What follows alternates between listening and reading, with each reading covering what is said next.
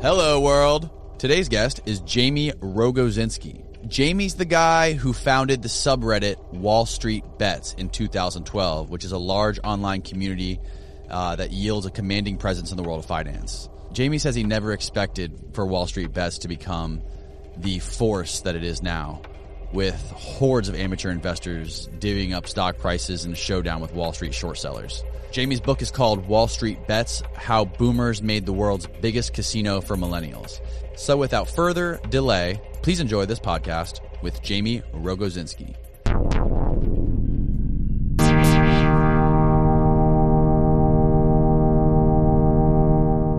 All right, Jamie. Thank you for uh, thank you for doing this and uh, and sharing your your story and everything with uh, with our audience. I really appreciate it, man. Yeah, thanks a lot for having me. Where where are you located? I'm currently in Mexico City. Mexico. Been living here for seven years. Oh wow, that's amazing, yeah. man. What what made you want to move there? Ah, it's a wonderful place. I always wanted to come back and live here. I was actually born here. Uh, I lived here until my early teens, and then I spent about 20 years in the U.S. That's where I studied and started my career. And then uh, an opportunity popped up, and and I uh, moved back down here in 2014, and stayed here ever since. I love it. Married uh, from someone that's from here. My kids are born here, and so really see where see where life takes me next. I've always heard of, I've I've always heard that Mexico City is one of the most dangerous places in Mexico. I mean, time, per capita, Every per capita, it's there. like it's like being in Chicago, you know, like Southside Chicago. If you know where you're not supposed to be, and you know, you, you, know, you know how to take care of yourself, it's not a big deal. I haven't had a single incident since I moved down here, and you know, it's like any other big city. There's crime. Uh, you know, I, I think there's probably more crime that you know if you go if you go closer to the border states in the U.S. where there's uh, a lot of the, the drug running back and forth, you get to see a lot more violence here. Uh, but the type of stuff that you see here is just going to be your, the, the same type of violence you'll see in any other big city. So, you know, as far as I'm concerned, I'm, I'm not concerned. yeah, I'm sure a lot of the stories are just sensationalized by especially Americans that just warn you about traveling. Because I I travel down there all the time, especially to like the Pacific Coast to go on surf trips and stuff. Oh, and nice. you know, you always hear people talking about. But I've always I've never had a problem just jumping in somebody's car and be like, "Hey, man, will you take me like two hours down the beach or or whatever?" I've never like personally experienced any kind of crazy shit. Oh, that's awesome. Yeah. but um, anyways, so you're the guy who started the Wall Street Bets subreddit that like broke Wall Street and the internet just a couple of months ago. Uh, yep, yep. That that uh, that would be me. You're responsible for that. No, well, I mean, I started it. I didn't yeah. per se. so first of all, let me just ask you this: What's up with all the? I mean, all the trolls on YouTube and everywhere else saying like this guy's a fraud. This guy didn't start Wall Street bets. Do your homework. Fuck this guy. what, what is all that shit about? This episode is brought to you by Shopify. Forget the frustration of picking commerce platforms when you switch your business to Shopify, the global commerce platform that supercharges your selling wherever you sell. With Shopify, you'll harness the same intuitive features, trusted apps, and powerful analytics used by the world's leading brands. Sign up today for your $1 per month trial period at shopify.com slash tech, all lowercase. That's shopify.com slash tech. I, actually, I, am yet to see somebody that says I didn't start Wall Street bets. That that's the one attack that I haven't seen. I've seen everything else though. I mean, my, it, it, does surprise me that I haven't um, gotten that one. Look, it's it's uh, it's a, there's a story behind one. There's a great story behind that. I was removed as a moderator, so I started it in 2012, and I was uh, in charge of that subreddit until April of last year and uh, some things went down between me and some other moderators and uh, and I got removed right uh, that the particulars to that story are good and they're also been sold to a movie studio so i can't get into those details but i give you all sorts of insights uh, as far as what went down right? Based off of some public uh, information that you'd have to kind of scrap together but the accusation that was leveled against me was that i sold out the subreddit that i was trying to profit from it right? Uh, which is you know it's it's a silly argument in and of itself but but i did two things that uh, that triggered these accusations. The first one was uh, i wrote a book and i started selling it on on uh, amazon and i was promoting it on facebook and on twitter just like you would any other product. And uh, and obviously i also promoted it on reddit. I did a ama on that subreddit and i posted a link on the subreddit Um, but that's but, but saying that I wrote a book to sell out the subreddit is a bit of a sell. It's it's a bit of a, a shallow argument because for starters, I wrote a book, right? If I wanted to to really just kind of make a quick buck, writing a book is not the way to get rich. Um, I'd be selling T-shirts like the current moderators that that are uh, doing just that and have their link on the side of the subreddit. Uh, that's the first part. The second of all, you know, the, the book itself wasn't even about the subreddit itself. It was more about the stock market and things. The second thing that I was accused of was to create a scam uh, competitive day trading competition. So I had this this vision uh, last year that since people are starting to treat this thing like a video game, meaning the stock market, uh, and video games as a whole are just a really up and rising uh, market. And I decided to kind of merge those two ideas together where we'd have kind of a competition, people would I'd rented out the biggest esports uh, stadium, sorry, sorry, esports stadium in the U.S. and I was going to have 12 contestants go on there and actually trade real stocks with real money on the stock market for a couple days, and uh, give a huge prize to whoever won plus whatever he gets to make from from the trading competition. Unfortunately, coronavirus showed up and it shut down the world. It shut down the Olympics, all the sports, all the traveling, all that. So of course my my idea went down. And the idea, and so I was accused of trying to scam people from their money there, right? Like they said that I'm going to take their money for for entering the contest or whatever. Um, but but that's a silly argument that doesn't really hold up. It doesn't hold up because I have a lot more to gain by actually doing this than I would from making a quick buck, stealing, you know, a couple hundred thousand dollars and then going to jail. uh, and and so that argument is, is going to fall apart because, of course, I had the whole thing tied up, and now I'm putting it back together again. Coronavirus is under control. Uh, this thing has only grown. The the attention has only increased. The number of people that are in the stock market's only bigger. And so now I have people in casinos that are competing to try and have this event at their place. And so sooner than later, I'm actually going to pull this thing off. And so the, both of those arguments are going to kind of fall between the cracks. Oh, that's cool, man. So you, you're still trying to make that happen. Um, what was I going to say? Uh, you sold the rights to the story of the breakup between you and the guys who are currently in control of it. To, can you tell me which studio you sold it to? Yeah, it was RatPac. Um, that Rat was Pack. it's public. Yep, it's a uh, big studio. They did uh, hundreds of movies that are really big. So did they reach out to you like when this whole thing like sort of blew up on the internet?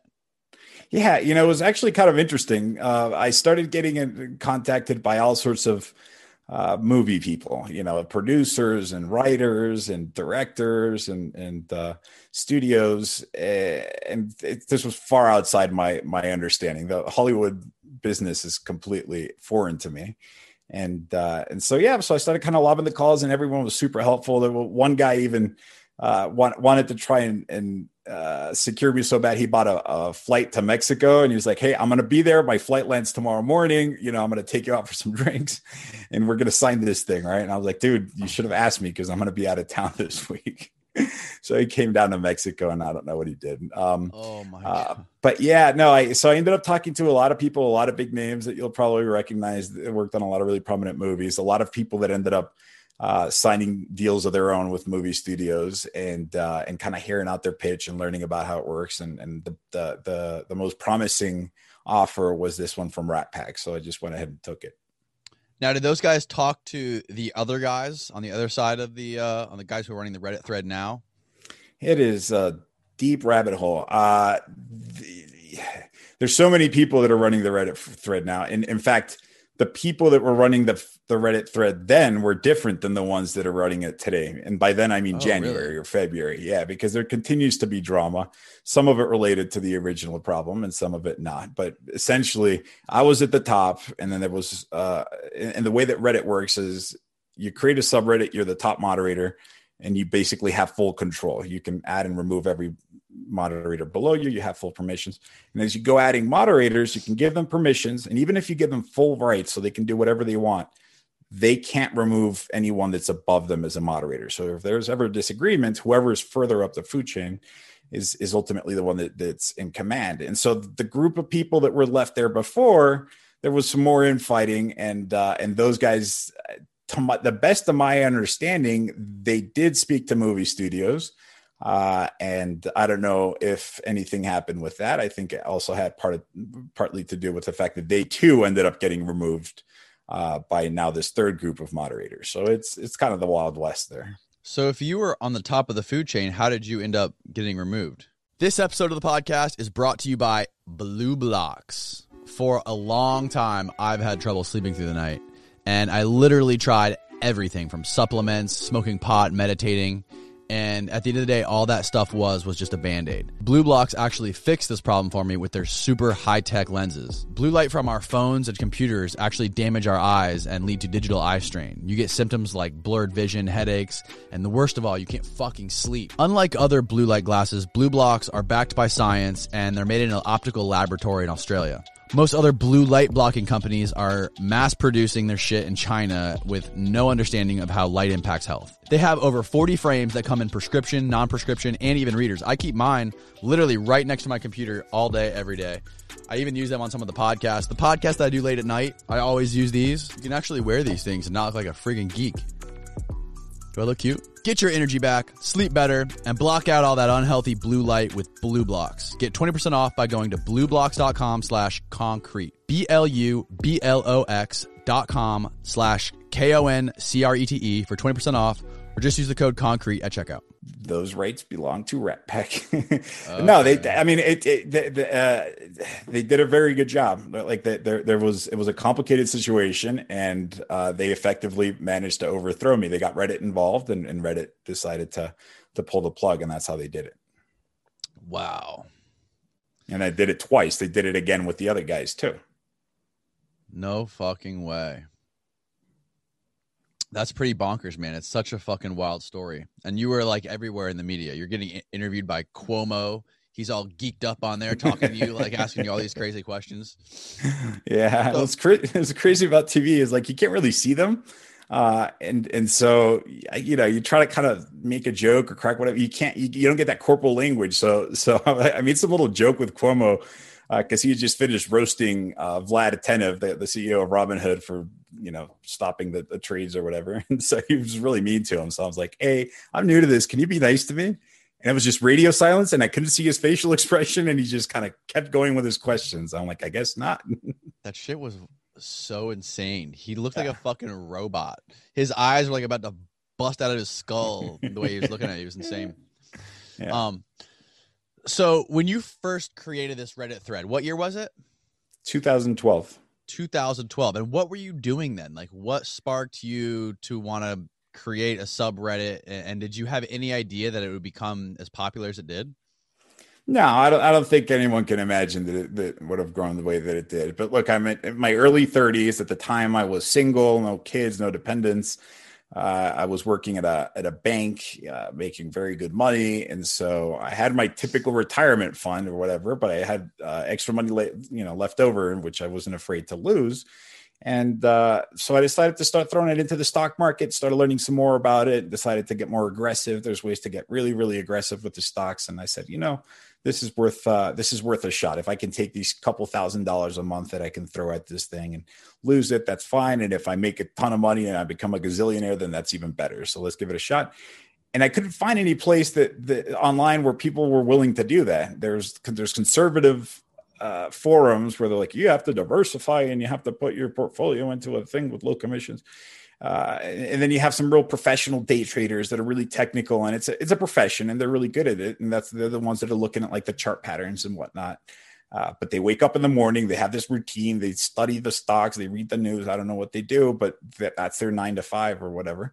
Uh, but I was looking for just having fun. Like I think Netflix is going to go up, or I think Facebook's going to beat expectations with their quarterly and and not finding a place like that i just created it. And obviously it was a huge demand because it just grew by itself. It doubled every year in size. Yeah.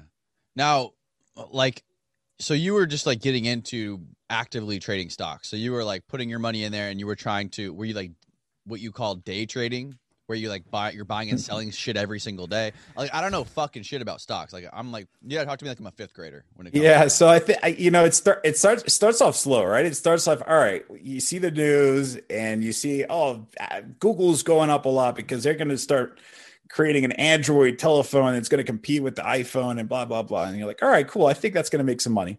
And so you go ahead and you put that money uh, in, into Google, and then you just kind of watch it, and it doesn't go up as far, and you kind of get a little desperate. You're like, come on, this is supposed to be the Android phone. It's supposed to take over the world. Why is the stock not going up like crazy? So then I take the money out after a couple days, and then I'd see the stock just shoot up after I, I got out of that trade. I'm like, all right, all right, let's take a different look. Had I bet had I bought the stock at the right moment, that would have done better. There has to be a better technique. And so it starts by I have a good idea because I like the company, and then realizing, well, shit, like they they've Google has been announcing this Android phone for years uh, why would it just go up on a random Tuesday when I decided to invest in it? Right. Well, I guess that makes sense. Just because I found out about it doesn't mean that the stock's going to go up on that particular day. And so that kind of leads me to doing shorter and shorter trades. And so they have something called swing trading. And that's usually something where you buy the stock and you hold it for a couple days. And then you have day trading, which is you buy the stock and you sell it that same day. And then I discovered stock options, right? So stocks go up and down, and you can pretty much bet if you think they're going to go up, you buy the stock. And if you think it's going to go down, you do something called short sell. Uh, but you get a one to one. If you have a hundred bucks and the stock goes up five percent, you make five bucks. Uh, stock options all of a sudden cross my table, and I'm like, oh wait a second, these things are leveraged, meaning with that same hundred bucks, uh, if the stock goes up five percent, I can make five hundred percent. You know, I can make five hundred bucks that sounds pretty attractive. uh, and, and, and because they swing so violently, you definitely just want to be in there and out really quickly. So I, I made this little journey, which I'm guessing a lot of people do. Buying stock options, buying like put, like, like betting on whether it's going to go up or down. Right. Yep. Now, can you explain that a little bit dumber for me? I, I still don't quite. I mean, I've had a million people try to un- explain these stock options. I've watched all the infographic videos on YouTube all the crash course videos, and it still seems very fucking confusing. Here's the deal: I learned something from Robinhood, uh, and, and, and their ability to simplify really complicated things. Stock options can be very complicated. There's people that have written their PhDs on how those things work. There's mathematical equations that are, you know, from diff- Diffie differential equations with with very very sophisticated uh, and difficult to understand concepts. And I'm guessing that the stuff that you saw, we're trying to dumb those concepts down. Uh, Robinhood does something magical, which is like, well, you think the stock's going to go up, you buy calls, and then Robinhood's cool because you can answer with like an arrow that points up and it's colored green, right? Or if you think the stock's going to go down, you buy the put calls and, and, and you answer with the red arrow. Uh, that's that's pretty much at, at the essence what the stock options are. If you decide to buy a stock option, you're essentially buying 100 shares of that stock, right? I'm simplifying this grotesquely, but for all intents and purposes, that's all you really need to know. If you think Facebook's going to go up, you go out there and you buy a call option. And under various scenarios, if Facebook goes up by $1, because you own 100 shares of it or control 100 shares, it can go up by $100. And this call option, instead of costing the full price of, of the, the 100 shares, it costs significantly less. Uh, so if I were to guess right now, a, a, call option for Facebook is probably 300 bucks, right? So you buy one call, you put $300 in there, and that thing's going to control about 100 shares. And the price of Facebook is also about three hundred dollars. So so you can either buy one share or buy 100 shares for that same 300 bucks. That's all that really people need to know. And that's a lot of how people really use them. They can be so much cooler than that and they are much more complicated, but that's all the, the, the, the people that you see making millions of dollars, that's all they're really doing. Right. Now that's the same thing that the the big hedge funds were doing with GameStop, right? They were buying puts on they, they had like billions of dollars tied up in puts for on GameStop. Is that how is that accurate? Yes and no. So the people that the, the the funds that lost money were actually short the stock. Unlike the people that are on Wall Street bets or a lot of these guys that are using Robinhood that are just retail traders and they have a few hundred bucks or a few thousand bucks to throw at it, hedge funds have millions or billions of dollars. And so they don't need, there are some trade offs when you use stock options. It's not all fun and games you can lose a lot of money. And if you have uh, the money to buy the 100 shares, you're better off buying the 100 shares than you are with buying the call. The call only helps you when you're broke, right? And you're really just trying to get rich. Uh, so the hedge funds don't need to use that. Uh, the the the ones that made the headlines, they were actually short the stock, so they, they went there and there and they bet that the, the shares would go down. Uh, and so, so those are the guys that you see in the news. But you're not entirely wrong in that there is a third participant that almost nobody talks about, uh, which is the participants in the options market. Uh, there's every time that you buy a call, somebody has to sell it to you. And every time you buy a put, somebody has to sell that to you too. Most of the time, the people that sell it to you are also hedge funds. And most of the time, those hedge funds that sell you those calls or puts, they don't care if the stock goes up or down. They make money. They, they, they make, let's call it a commission uh, or a fee uh, whenever they sell you that, that call option, that pull option. And they have ways of of not caring if the stock goes up or down, you know, and then they have to pay you off if you ended up making money or whatever they have ways to staying what's called de- delta neutral, and uh, the the the mechanics of how that that that way of of staying de- delta neutral also helped the entire uh, movement and momentum to push the price of the stock up. So they don't care. The ones that sell you the ball, the calls and the puts, they don't care if the stock goes up or down. The hedge funds, they were straight up short the stock. They said, "I'm going to short this thing," and the reason why they were short the stock is uh, stock options have like an expiration date. So if you're not right by a certain date, you lose all your money. So, so, so the hedge funds have the luxury of saying, "Well, I don't know when hedge, uh, GameStop's going to go down, but it's going to go down eventually. So I might as well not put a, an expiration date on it." Do you think the purpose of making all this shit so confusing is just so they could manipulate it however they fucking want and make all the money they want without getting in trouble. It is, but you know that's the beauty of it. I think that's the reason why this thing made so much news is because retail traders from their cell phones were able to pull the pants down on the complexity. It can be complicated. If you want me to really explain the nitty gritties of it, like I'll put you to sleep. But but it's as easy as answering with that red arrow or that green arrow from your Robinhood account. Like that's all that they needed to do to realize, oh, okay, all I need to do is take the opposite side of the trade. You think it's going to suck. You think GameStop is going to go out of business because of coronavirus or whatever, because they're outdated. That's fine. I believe that you're wrong. And I'm just going to take the other side of the trade. And behind the scenes, there's all this complex shit that nobody understands but they don't really need to understand. And that's that's the beauty of this. They prove the fact that you don't need to have your certification your cfa certification or your master's in finance or whatever. You can just have to answer with the button with the green one or the, or the red one. Right. That's what robinhood did right? They, they added they made it a little bit more transparent for like the everyday people to be able to play the game. But i'm i i'm talking about like originally like the people on wall street they initially wanted it to be super super complicated by using all these crazy fucking words and terms and and all this stuff just so normal people wouldn't be able to understand it before Robinhood, before shit like Robinhood or before the internet even. Could be. I mean, I think that kind of that's just. Uh, I think it's effective. Like I'm, I'm, currently getting into crypto, and that's how I feel about that. There's they have their own lingo, they have their own kind of culture. Eh, you, you don't necessarily feel welcome right away. And uh, you know, in the previous life, I was a volunteer firefighter, and when I started doing that stuff. They had their own culture and their own lingo and their own ways of, of trying to fit in. Everyone likes to have their little club. And uh, I think that's just kind of like a fact of life. If you have, mm. if you like a sports team, for example, you know, you, are going to wear those colors and you're going to know particular stats or whatever. And, and, and it's, it's, it's kind of a part of belonging to, to some community that, that it kind of goes with the flow. But as far as the complexity is concerned, it really isn't. So you're just now starting to get into crypto recently? Yeah. Yeah, I, yeah, I, have been following crypto forever. Bitcoin started around the same time Wall Street Bets did, and I was like, oh, this is kind of a cool concept. You know, academics uh, idea behind this. Like, you're going to make a, a, currency, this medium of exchange of goods and services.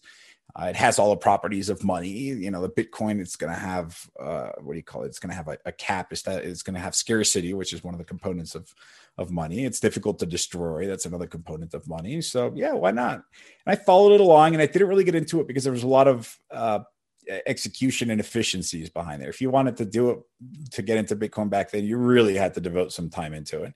Then as it became easier, if I wanted to get into Bitcoin, then it was still uh, the the execution was still not to my liking as far as how long it takes to settle this things with the spreads between the bid and the ask. There was you know the fees between them. Uh, but the, the market matured a lot and it has exploded to the point where uh, it's undeniable. You have crypto spilling into Wall Street and you have Wall Street spilling into crypto. and and it's inevitable that those two things are going to end up getting married. You have Bitcoin futures on the Chicago Board of Exchange. Uh, you have Coinbase going public, which is symbolic, but it's still it's still further evidence that it's a legitimate uh, universe. And then you have stocks that you can now start buying through crypto. Synthetic, they call them synthetic stocks. You want to buy Tesla, for example. Uh, it's difficult or inaccessible to a lot of the people around the world, but now they can just buy a token, and then somebody else behind the scenes goes and buys the share, and then those two prices basically match what, what you would. So those those universes are are marrying, and I'm super excited about the possibilities. Do you think the government's ever going to try to regulate crypto? Yeah, they do already. You know, every time, like, so I create a wallet. It's like, all right, you want a wallet? Sure. Here's your address. Be, be happy being anonymous. I'm like, oh, this is pretty cool. Now I want to buy something with this, right? Or it's something like being here in Mexico. I'm like, okay, this one allows me to take my Bitcoin and put it into uh, pesos into my bank account. So I download this app and says, all right, good, congratulations, you have this thing. We'll deposit in your account. Um, you can do 200 bucks a month, $200 a month from your from your uh, broker to your bank. And I'm like, well, that's not very much money. So there's a button that says, okay, you want to put more money? Tell us more about yourself. Put a picture of your ID. You want more money? Sure. Tell us like the sources of income. Sure. You want more money? Tell us your social security number, the equivalent here. So the more and more that I want to participate with this, the more and more the government gets involved with it. So I think, and that's the same in the US. Like the, the closer you get that internet money to a brick and mortar bank, the more the government uh, uh, gets involved. And so I think that they're they've done a decent job with it, and I think they'll continue doing it because there's a lot of uh, innovation taking place and it takes place really rapidly. And so most likely the government's going to want to regulate and with good reasons. I, I don't think regulation is always a bad thing necessarily.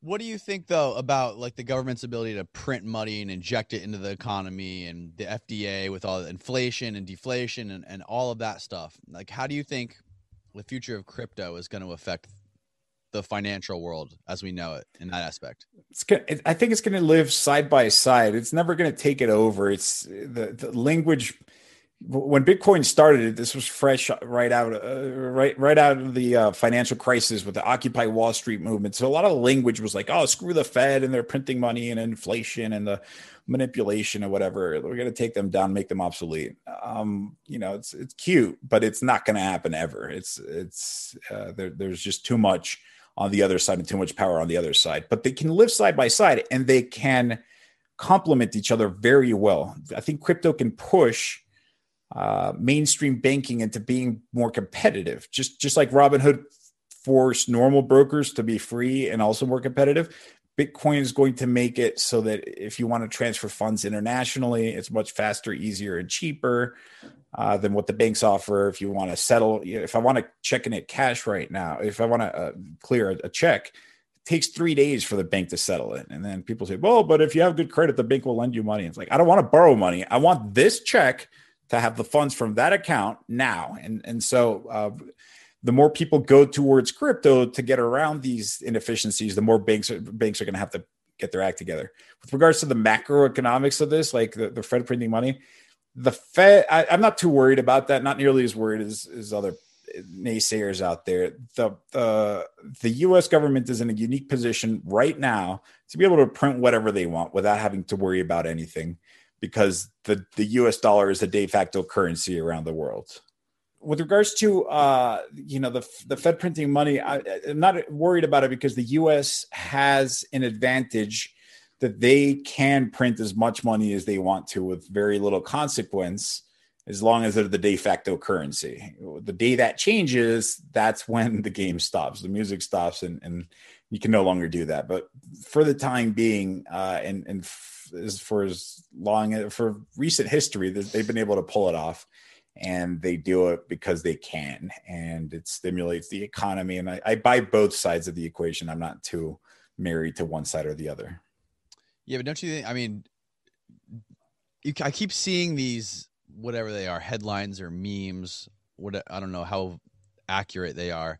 Of uh, people claiming that and I could be fucking these numbers up, but it was like something to the effect of like 90% of the money printed in the United States was printed in the last year or something. It's probably not 90, but it's like 50%. Yeah.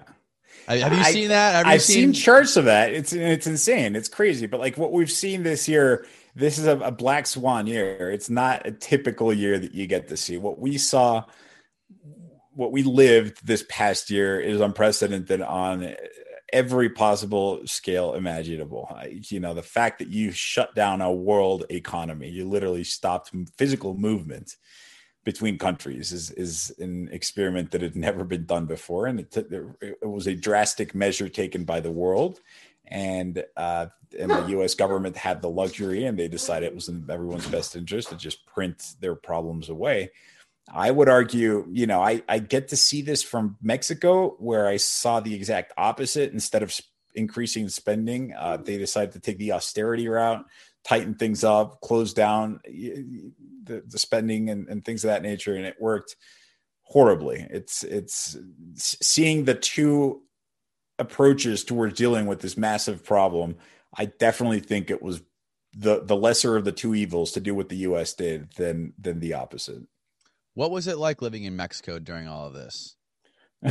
well, the same as it was everywhere else. You're at home, you don't leave, you get to read the news. Um, I have three year old kids, and that was a super challenge, especially if I'm trying to get anything done. I'm like, all right, I'll just work from home. Yeah, right. You don't work from home with kids in the house. That's that's the biggest myth ever. I think school closings is probably the most disruptive thing to an economy than anything else. Uh, but you know, it's it, it's what it is. The the the country closed everything down. They're slowly opening things back up. They have the measures that you know check, check your temperature before you go into places and you wear your little mask and, and whatever and uh you know it is what it is but it it did knock out a lot of businesses so like there's a uh, there's a part of town that is just like a really nice part of town a lot of nice restaurants a lot of nice stores uh, it's a great place to just kind of spend the you know a Saturday or a Sunday just kind of walking around.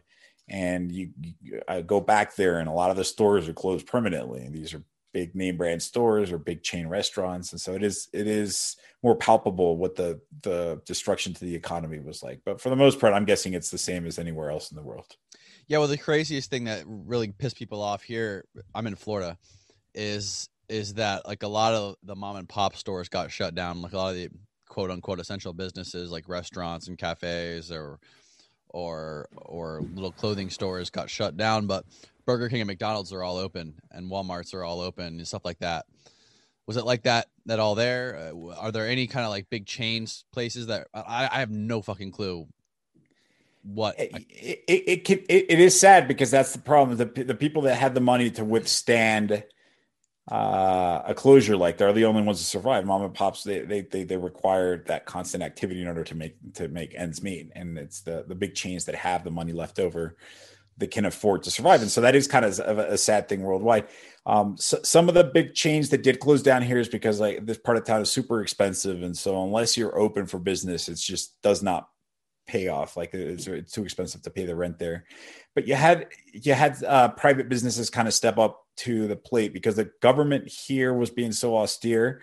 Uh, American Express, for example, started on their own a, a program to c- kind of stimulate the mom and pops. And so they gave a list of merchants that you could go to, and they would give you, you know, five, ten bucks for free, you know, a, a small but uh, symbolic purchase that, that also encouraged people to go to these stores. And that was and and that that contribution was on their dime. They said look we're going to help the small ones. If you go to this bread store or if you go to that taco shop or whatever we'll front you five bucks and that's on us. And so the stores kind of appreciated that. Obviously the consumers appreciated that. Uh, and and that's kind of the beauty of free markets is the even even the private industries want everyone to survive. That's really cool. I think i think american express does that did that here to an extent as well Oh, cool. Um, so when it comes back to crypto, when it comes to crypto, like I don't need to necessarily understand how everything works, what everything's called. I don't need to understand how electricity works to be able to flip the switch on the light bulb. So, like, what are you doing on in crypto? Like, what are you buying in crypto, and like, what is your strategy? Are you doing like long term? Are you buying and selling every day? Like, what are you doing? No, and I definitely know what you're talking about with, with, not wanting to know how everything works because it is it is you get sucked into that world and it's like I really don't care to know half those terms mean. I literally just want to get involved and that's it. What I'm doing with crypto right now, is I'm actually trying to bridge the two worlds together. It took me two full days to buy this one particular type of coin, and I'm not a dumb individual. I can work my way around technology with with ease. I understand the concepts very well. Clearly, I understand market and trading and things like that, and it still wasn't prohibitively difficult for me involved. And I've learned about all the possibilities, and so I'm like, why in the world is this thing so hard? And why in the world are all these possibilities and all these cool things you can do with them not mainstream? And I think that the answer th- those things answer each other and so the thing that i'm working with right now i'm not necessarily investing in one particular coin or the other um, i'm i'm in the process of creating a uh, I don't know if you know what an ETF is, but it's it's like a basket of stocks. And so if you take, for example, the S and P 500 or the Nasdaq, it's the number they show every day on CNBC. Uh, that number is basically taking 500 different stocks and adding it all together with a special formula, and that's how they say, "Oh, the stock market's up and it's, and it's bad, or it's down." And it's diversified, so it's got a little tech, it's got a little bit of healthcare, it's got a little bit of everything.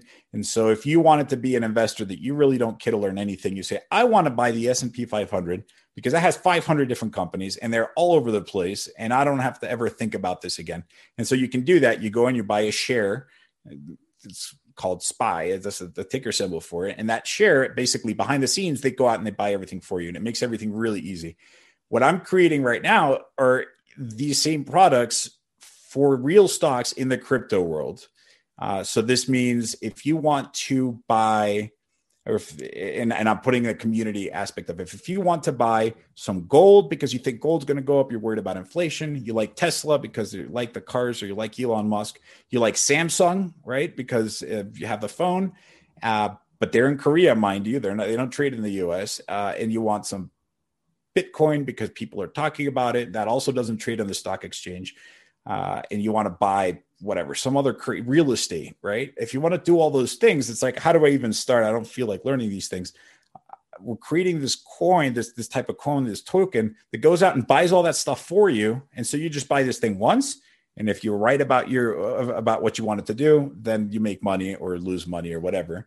Uh, and it's it's kind of got, got a Wall Street bets kind of feel to it, and it's called the Wall Street bets DApp. Um, uh, and and so it involves all the coins. So I know that's probably not the answer you were looking for, but through the community, I'm going to let them tell me what to invest in. If the community says we want to Ethereum and Bitcoin and whatever Dogecoin and uh, I, I can't even name half the coins in there, and we want to buy Apple, then they can do that package it together into this little stock that I can buy, and then I'll just buy that stock, and that's how I'll get involved.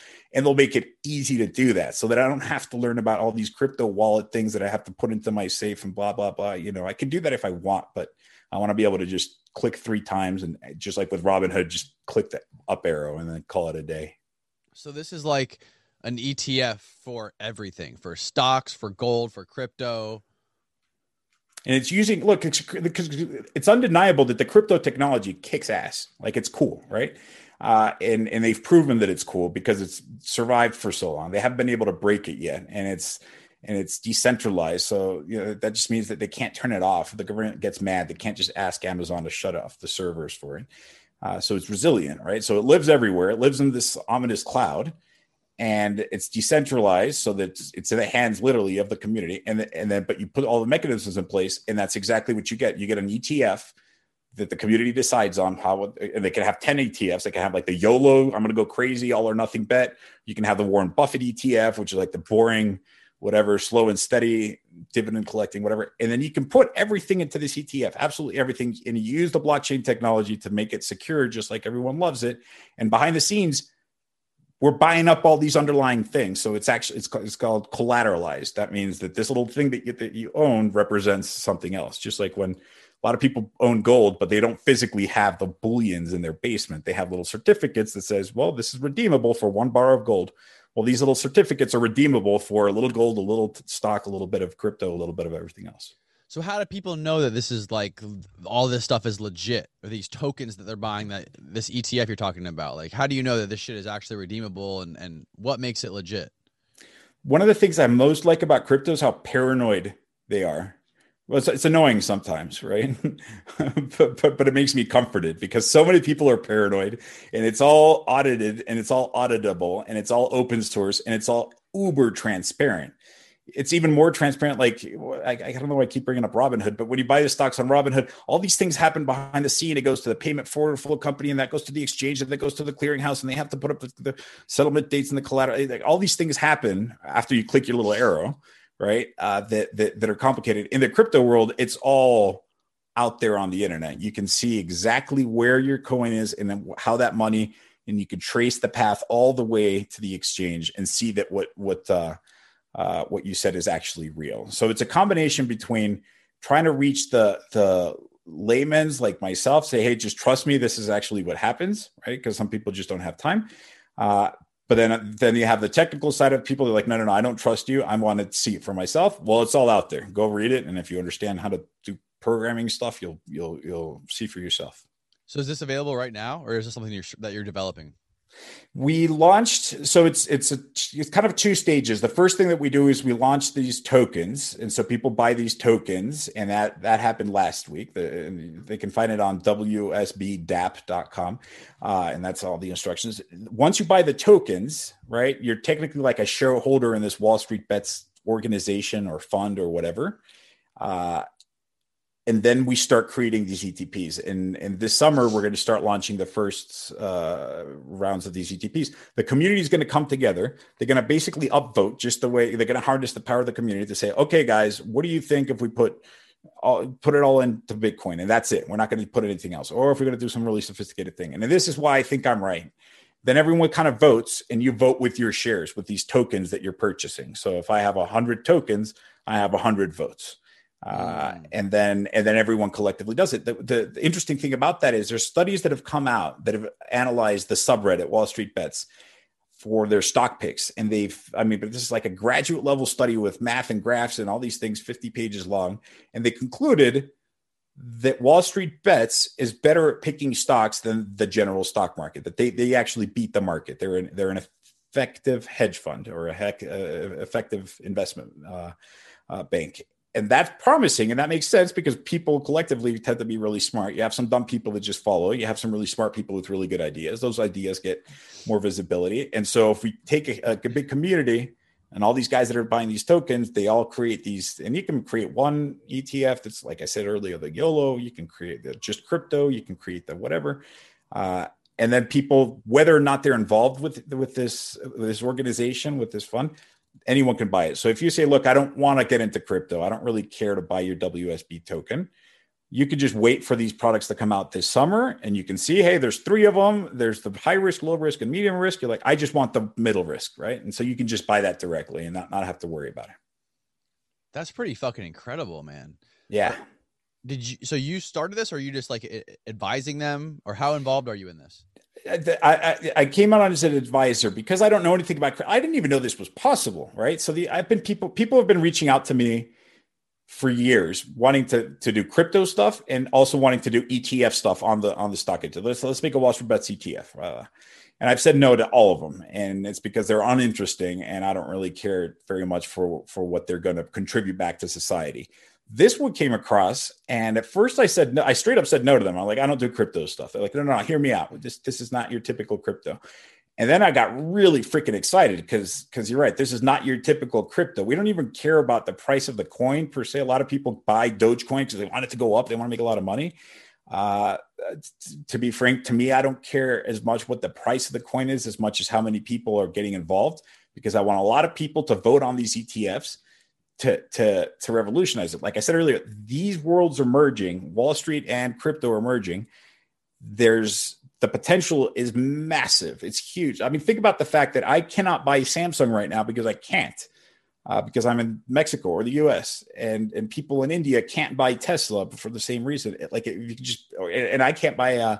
Uh, or if I was a crypto guy, I can't buy a mortgage-backed security, right? But now you can, with one click of a single button, making it so easy uh, to marry those two worlds where they're already going anyways. So so they brought me on basically as kind of a bridge. They're all crypto people. I'm only Wall Street. They're like, you're the perfect dude. You know just enough about crypto, right? You're not going to get sucked into this world so that you can understand how these hash functions work. You can just continue to speak the language that you speak, uh, and you can help help attract crypto people towards buying stocks, right, or mixing them, and you can buy you can get normal stock equities or whatever people to get into crypto as well. Wow, this is definitely the first time this has ever been done, right? Yeah, to, to the best of like this. There, there's nothing that's ever been done like this. The proof of concept is there. Like I said, the, the the there's an exchange that allows you to buy just a share of Tesla. So they did it with Tesla. Mm. So it's done, right? Once you prove that you can do that, then it's doable.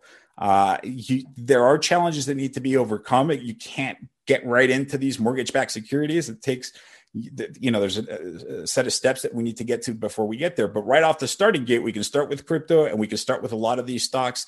And very shortly after that because etfs are part of stocks through etfs you can get all sorts of other stuff. And then uh, as, as those challenges get ironed out. But nobody's done it collectively like this with the vision of marrying crypto with wall street uh, with the with the further vision of democrat, uh, democratizing uh, finance for just about anywhere, uh, anyone anywhere. Is there a subreddit for this for this thing? I think there is. Like I haven't been on it. Like I I got butt hurt after I got kicked out. I'm not gonna lie to you. so you uninstalled your Reddit app?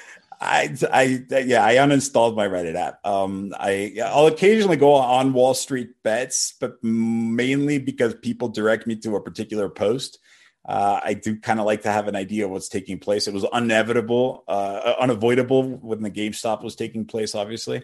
Um, so, so I don't know. I, I'm 99% sure there is uh, a subreddit for it, and it's probably going to be WSB DApp is my guess. Um, I know that's their Twitter account, so I'm guessing that they link to it there. Now there was no issue with you using WSB. Like they didn't they didn't trademark that and be like, you can't use Wall Street Street Bets anymore, Jamie. No, I own the trademark too. I I create, oh like, you do. It's mine. The whole thing is mine. People that are saying that I'm taking the name Wall Street Bets for personal games can go fuck themselves because it's mine. Like I created the name, I did all these things with it. Like there's no other person that should be allowed to.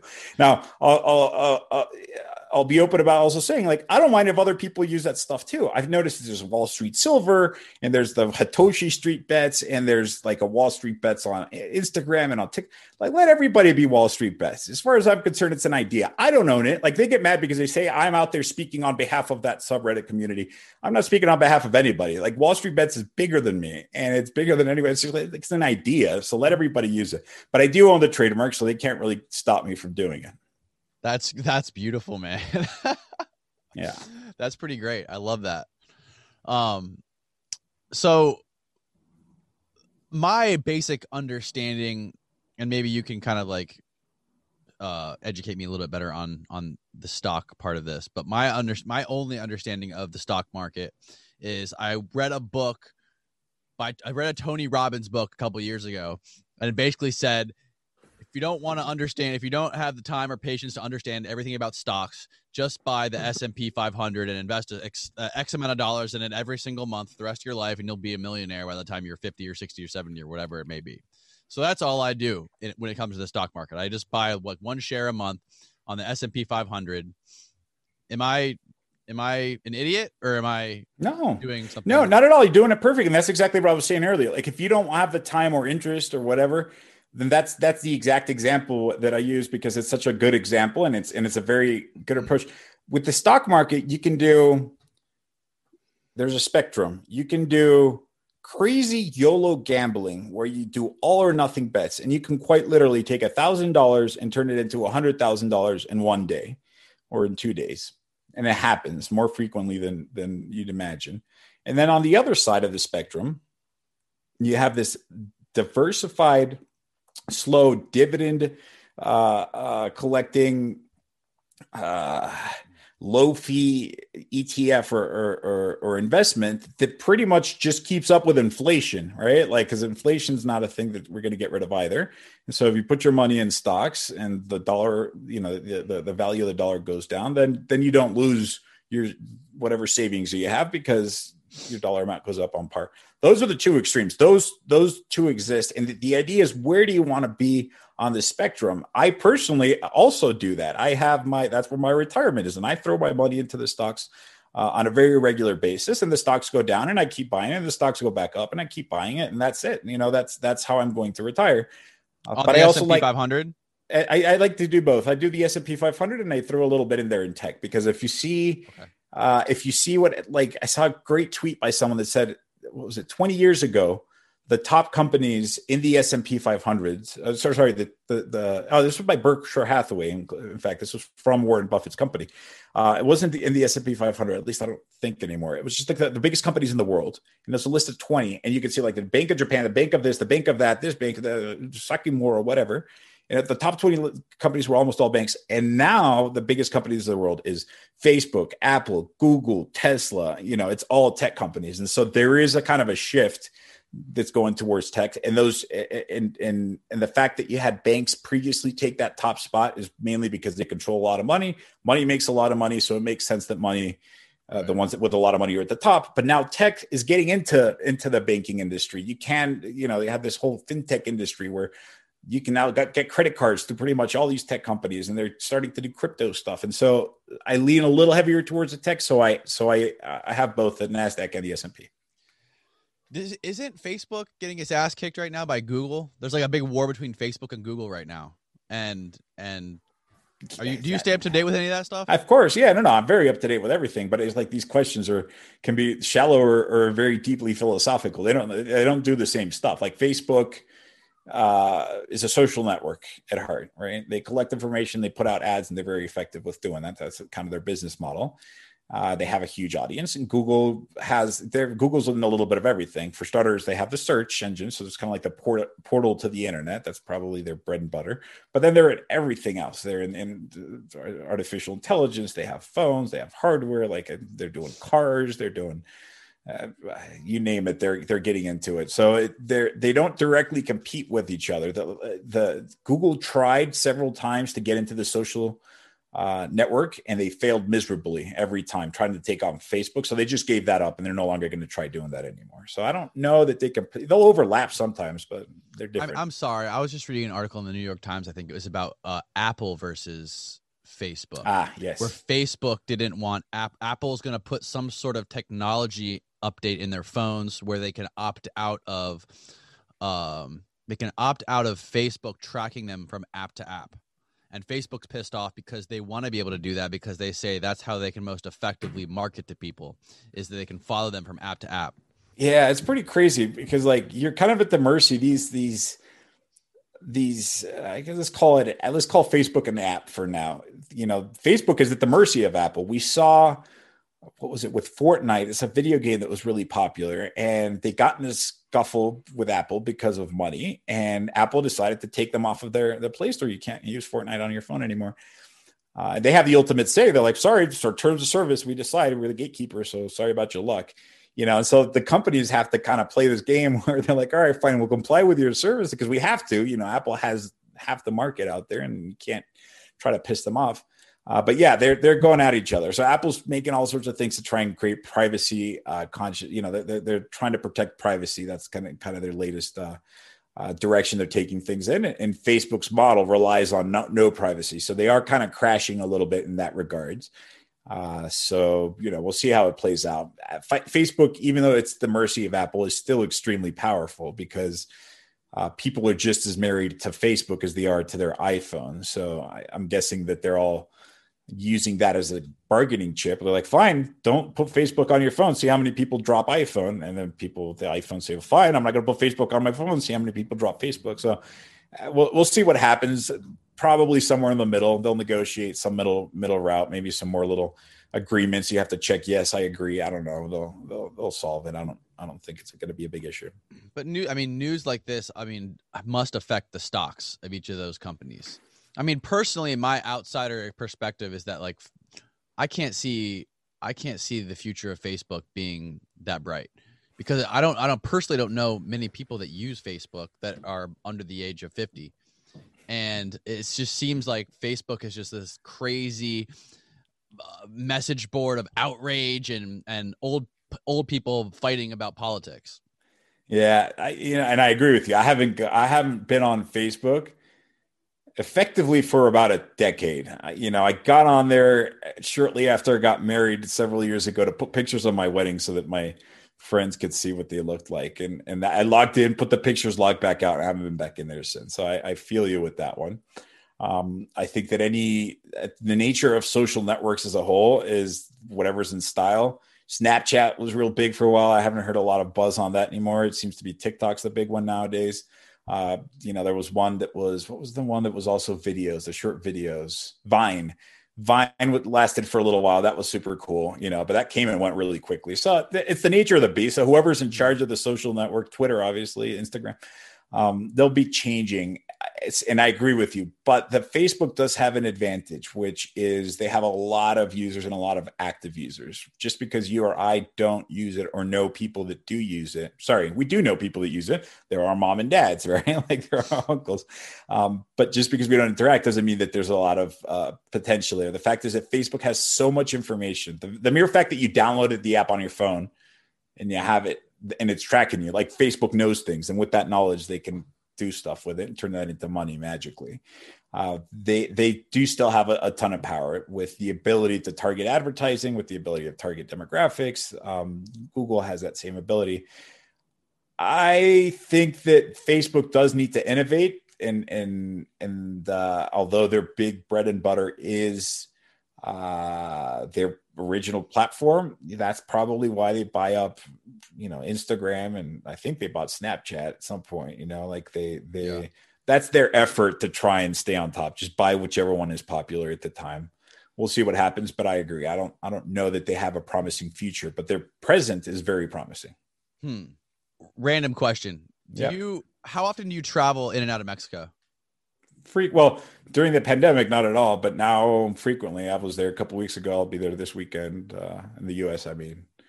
And so go, i go there frequently. do you have to deal with like getting a test? Do you have to get like the covid test on your way in and out of the country?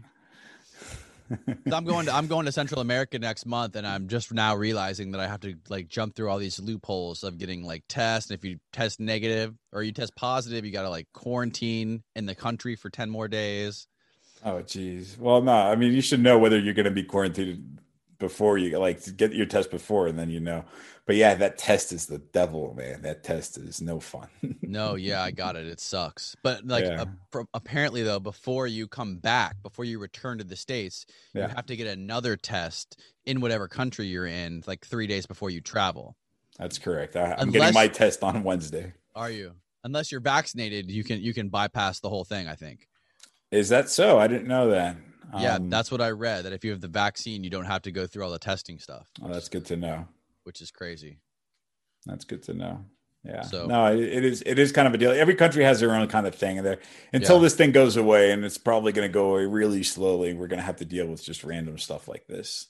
Hopefully, we'll be able to move back to some new normal and and uh, enjoy the world as we previously knew it. Are people getting vaccines in Mexico? They, they are. They're getting the thing with Mexico. I I'm getting my part of the reason why I'm going to the U.S. is to get my second dose of the vaccine. Oh, really? Uh, I could get mine uh, in Mexico, but you're like playing Russian roulette. Like you literally don't know what you're going to get. They have. They say they have the Pfizer and the Johnson. I don't know if the Johnson, but the Pfizer, Moderna, uh, but but they're also doing the Russian Sputnik one. They're doing the China. There's one Chinese vaccine called literally it's called CanSino, right? So like casino with an S and with an N in there somewhere. And, and, and they're, and they brag about the fact that it's got 50, 50 chance of actually doing something. And I'm like, that's the most act, like aptly named vaccine I could have ever imagined. So you'll end up with just some random stuff. And, and so I, I like the, the good old uh, American one. And even if you do get the Pfizer, they have to keep it cold. And I don't know if they do that properly. So who knows? Um, what do you like the, go to like in the back of a taqueria and you just like shoot you up with your Pfizer vaccine?